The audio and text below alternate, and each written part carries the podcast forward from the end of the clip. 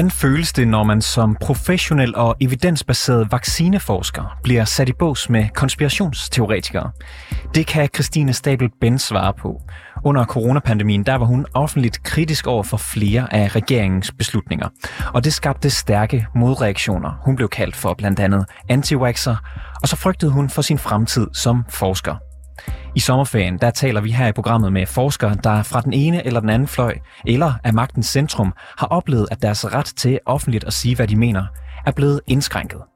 Og hvis forskere ligger låg på sig selv i den offentlige debat, hvem skal så sørge for, at den foregår på et oplyst grundlag?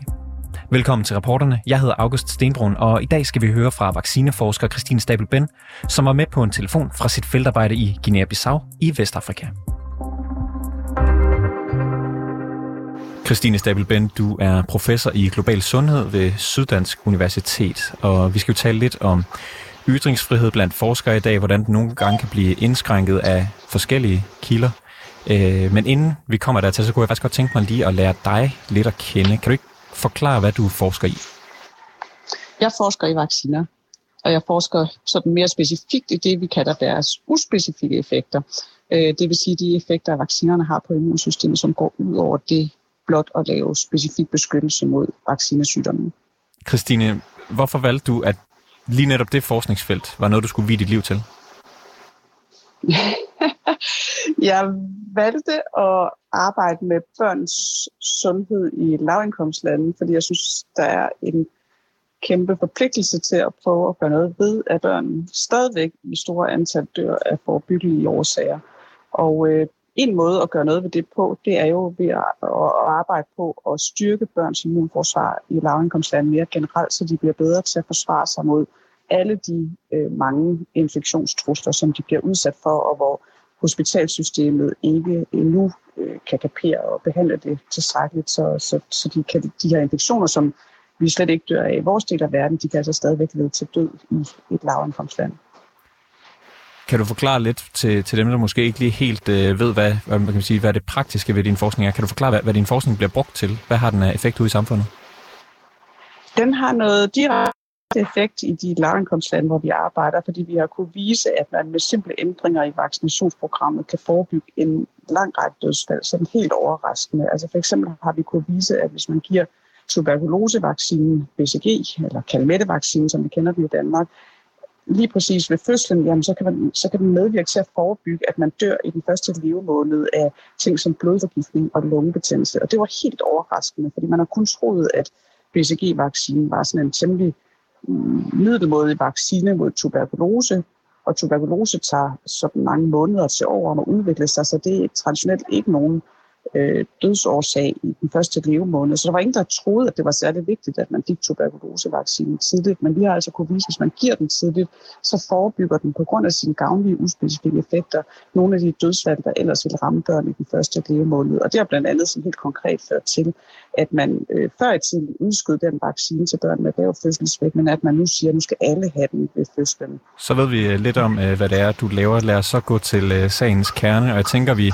dårligt kan tale om ytringsfrihed, og dig er din forskning, uden også at tale om, øh, om coronapandemien. Det var i hvert fald der, jeg lærte dit navn at kende, og det tror jeg også er det samme for, for mange andre danskere. Øh, du har blandt andet været kritisk over for den danske coronastrategi, hvilket har fået flere til at kalde dig for anti i, i tidens løb. Øh, kan du tage mig med tilbage til, til starten? Altså, hvornår gik du ind i den offentlige debat om øh, coronapandemien? Det gjorde jeg øh, nok sådan for alvor i oktober 2020, og der havde jeg siddet lidt på hænderne i nogle måneder, fordi jeg synes, at vores øh, måde at håndtere coronapandemien på var forkert, eller i hvert fald trængt til at blive udfordret. Det, som jeg synes var problemet, det var, at vi fokuserede så udelukkende på at undgå smitte med coronavirus, en hver form for smitte med coronavirus. Og jeg kunne se, at prisen blev rigtig høj for det, fordi vi havde talt om en sygdom, som var alvorlig, hvis du var meget gammel eller svækket, men som langt de fleste af os sagtens kunne klare.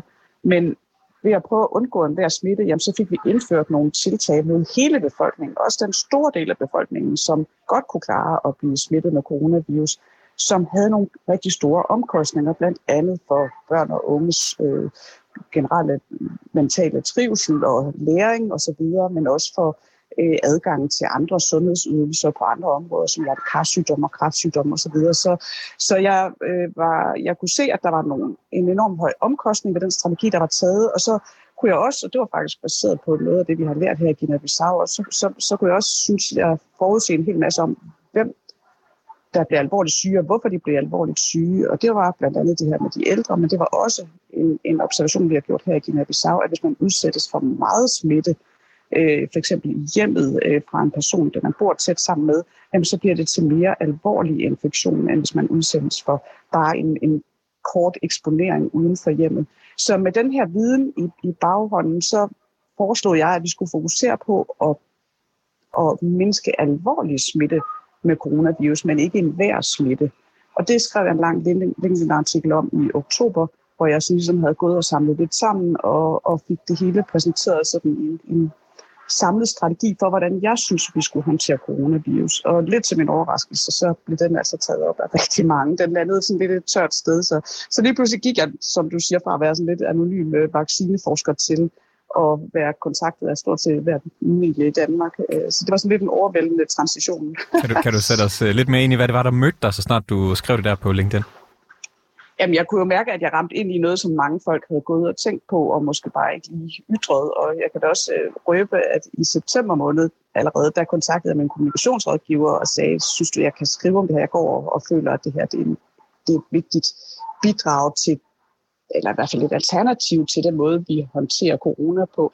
Og i september måned sagde jeg, nej, det, det kan du ikke, det er selvmord. Altså, der er, folk er for bange for det her virus, og, og hvis du kommer og siger noget andet, end at vi bare skal for en bær pris undgå en hver smitte, så bliver du altså, så bliver du lyst i, i hvad hedder sådan noget, band eller et eller andet. Ikke? Altså, der, der, det er der ikke nogen, der vil høre på.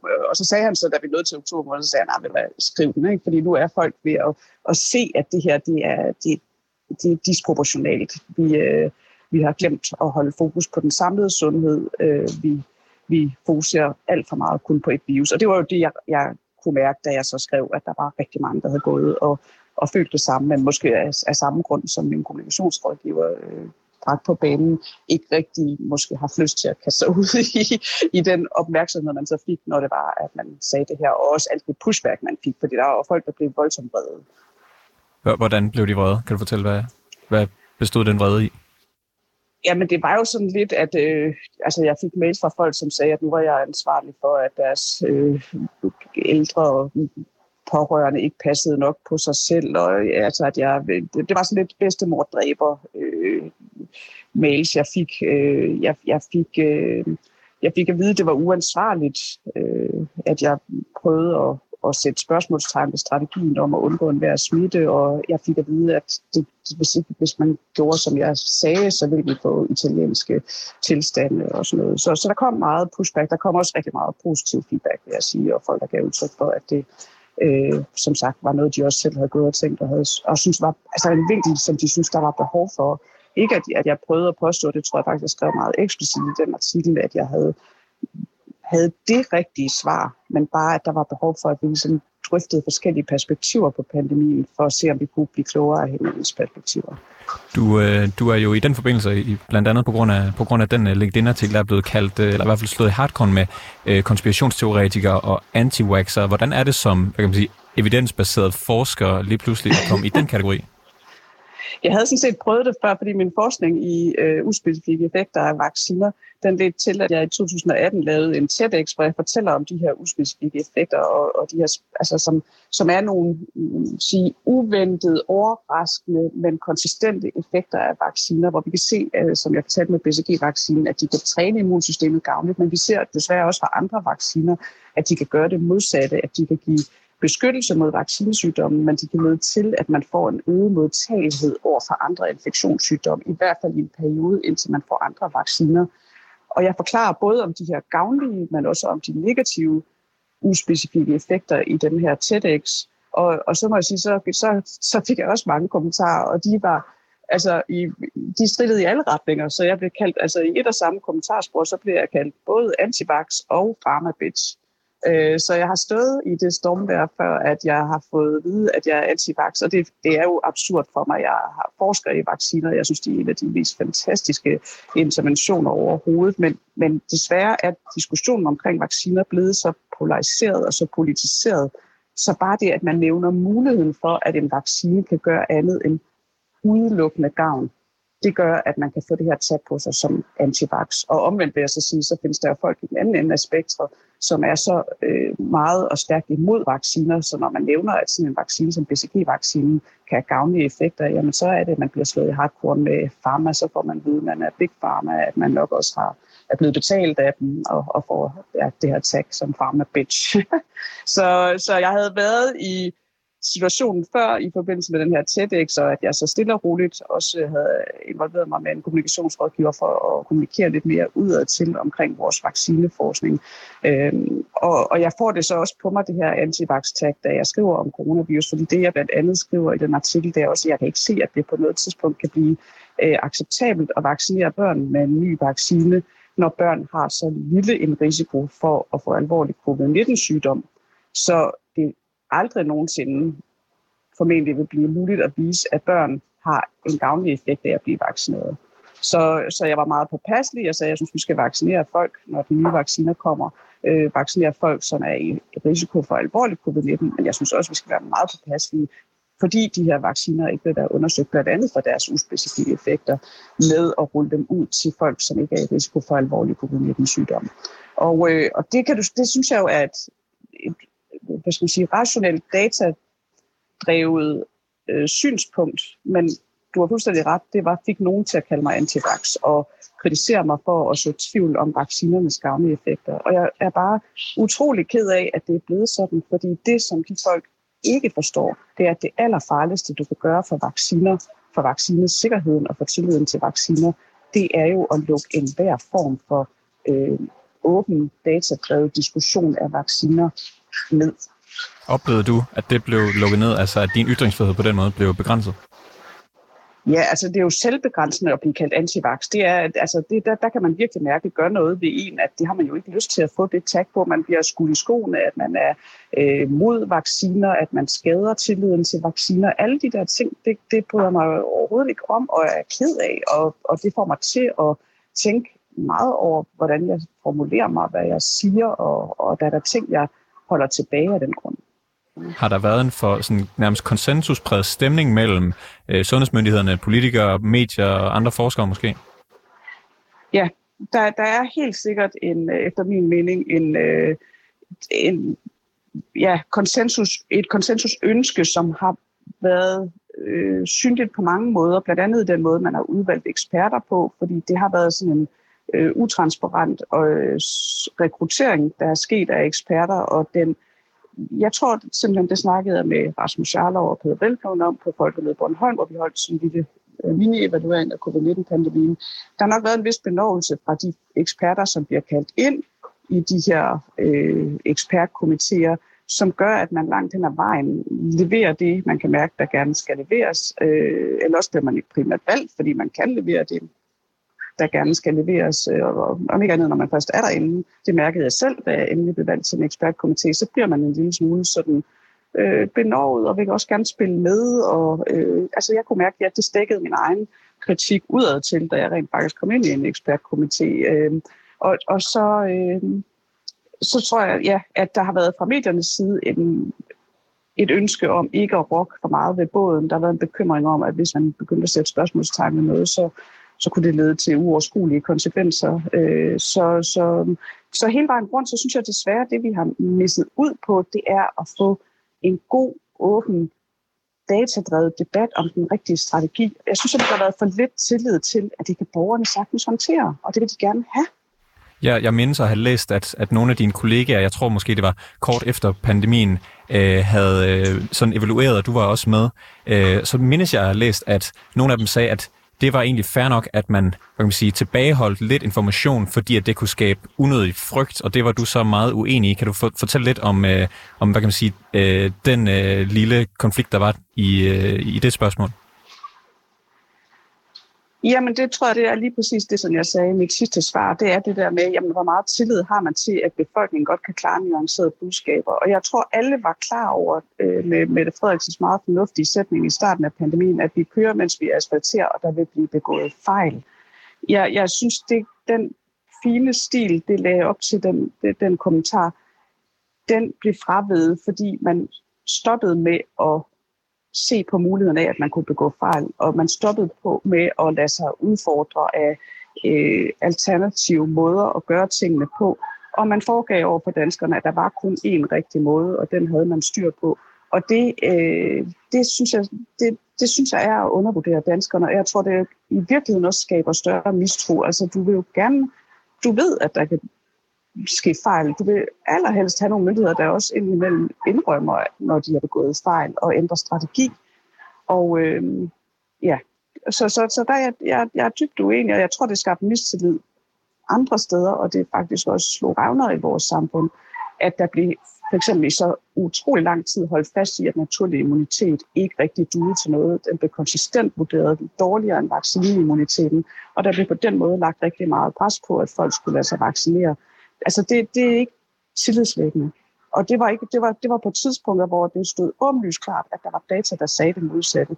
Men hvor styrelsen, øh, Sundhedsstyrelsen, sundhedsmyndighederne holdt fast i, at naturlig immunitet var altså ikke øh, god nok. Er der, øh, du sagde, at du sad lidt på hænderne i starten af, af pandemien. Er der andre ting, som du har sådan afholdt dig fra at gå ind i, selvom du måske havde noget øh, vigtigt nuanceret, du synes, du kunne byde ind med, af, af frygt for, øh, hvad der ville ramme dig, når du øh, kom ud med det? Jeg laver hele tiden den afvejning, så ja, der er der helt sikkert øh, situationer, hvor jeg stopper mig selv i at sige noget. Øh, jeg tror, jeg tror generelt så har jeg fået det sagt, hvis jeg synes, der var noget, der var meget vigtigt, men man kan kalde det at vælge sine kampe med omhu. Jeg har mange små kampe, hvor jeg tænkte, det her, det, det kunne jeg godt gå ind i, men det holder jeg mig fra. Har du også tænkt, øh, om du helt skulle trække dig fra, fra den offentlige debat om øh, covid-19 øh, på et tidspunkt, om det var kampen værd?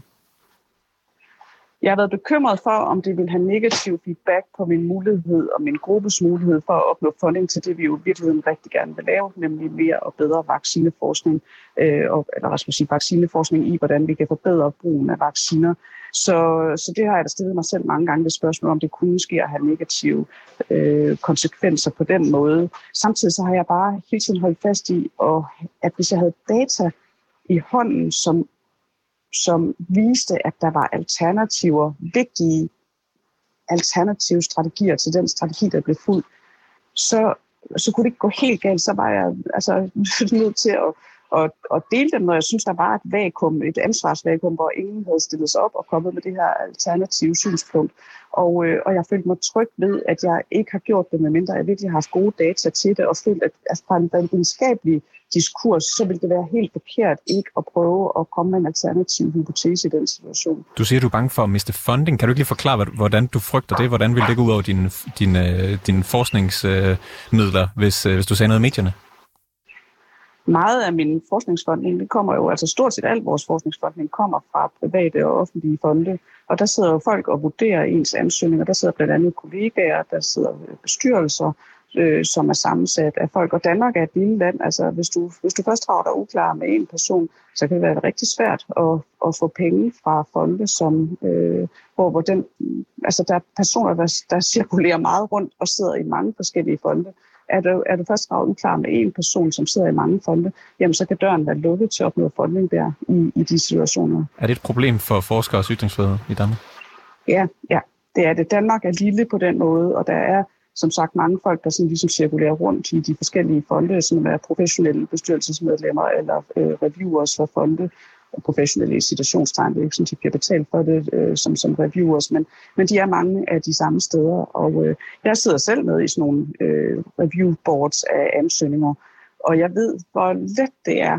Øh, det har jeg set ske masser af gange for en enkelt person i sådan et review board at lade en enkelt sætning falde om, at ah, men det der, der har jeg hørt, der er lidt problemer i den gruppe, eller det der, det var vist ikke så godt, eller det er vist blevet modsagt der og der, eller et eller andet. Altså det er så nemt at tippe. De, de reviewers har ikke alle sammen sådan en reviewkomité siddet og læst i en øh, 20 sider lange ansøgning i detaljer. Så sidder der en person, som er imod dig, jamen så, så kan det være stort set umuligt at få funding. Særligt hvis det er en magtfuld person i, i den danske øh, kontekst.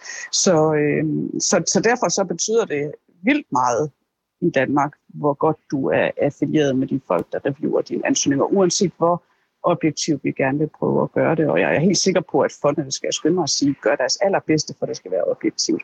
Men, men der er en personlig faktor, vi ikke kan komme udenom. En, en sidste ting, jeg gerne lige vil spørge dig til, Christine, så, øh, så skal jeg nok lade komme tilbage til feltarbejdet.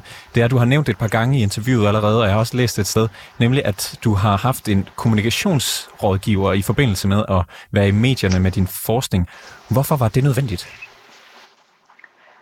I, det, øh, der tror jeg, jeg kommer med en, en stor indsigt nu, efter at have fået en kommunikationsrådgiver i, hvor utrolig vigtigt det er. Øh, jeg tror, vi, jeg har været tilbøjelig til at bagatellisere, hvor meget professionel øh, skills det kræves for at, at kommunikere godt omkring forskning. Men det skal jeg lov for, at jeg har fået lært ved at få en professionel kommunikationsrådgiver.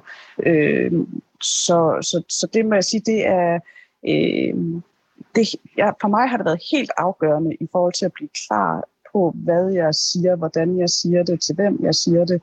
Øhm, og, øh, og det har også været afgørende, altså det har været afgørende for min forskning i vacciner og kommunikation omkring den, men også her på, på, på covid-området. Øh, det, som jeg kan sige omkring universiteterne, hvor jeg selv er knyttet til, det er, at man, man har kommunikationsfolk.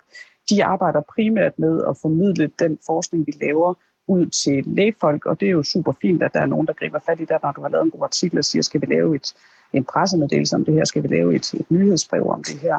Men de er ikke rigtig øh, klædt på til, at vi universiteterne, mener jeg, har et hul der i forhold til at få nogle folk ind, så kommunikationsrådgiver ind, som kan rådgive dig, hvis det er, at du kommer ud i kontroverser. Fordi det er altså noget helt andet at stå der, hvor du bare øh, er øh, altså er inde midt i noget meget, meget betændt, polariseret øh, og politiseret, øh, hvor, ja, hvor du har brug for akut professionel rådgivning i, hvordan takler jeg det der. Er det Hvis jeg havde stået alene med det. Er ja, det ja, det tror jeg, forskere, fordi... at, at de skal have en spindoktor nærmest? Nej, ikke en spindoktor, det, så misforstår du mig, men, men det er fremtiden, at hvis ikke vi vil undgå, altså vi kommer til at have mere og mere polariseret og politiserede videnskabelige diskussioner. Og det bliver sværere og sværere, hvis du har et mindretalssynspunkt, at komme ud med det, uden at du risikerer voldsom pushback. Og, og øh, hvis ikke vi vil have, at folk censurerer sig selv, og, øh, og vi ikke får de vigtige mindretalssynspunkter ind, så skal der være noget hjælp til dem. Øh, min egen kommunikationsrådgiver plejer at sige, at det er hans rolle, det er at holde mig på panden, når jeg kaster op. Og det er sådan, det bogstaveligt talt har føltes nogle gange, når jeg har været ude med noget, der har været særligt kontroversielt, og hvor jeg har fået det der voldsomme, voldsomme reaktioner. Altså man, man har simpelthen brug for nogen, der hjælper en i den situation. Og, og, og øh, forskning, det er, altså, det er en ting, der er blevet glemt her under corona. Forskning er jo ikke en flertalsbeslutning. Øh, beslutning. Fortal, for forskning, ny forskning kommer til, fordi der kommer en person, der har et mindretalssynspunkt.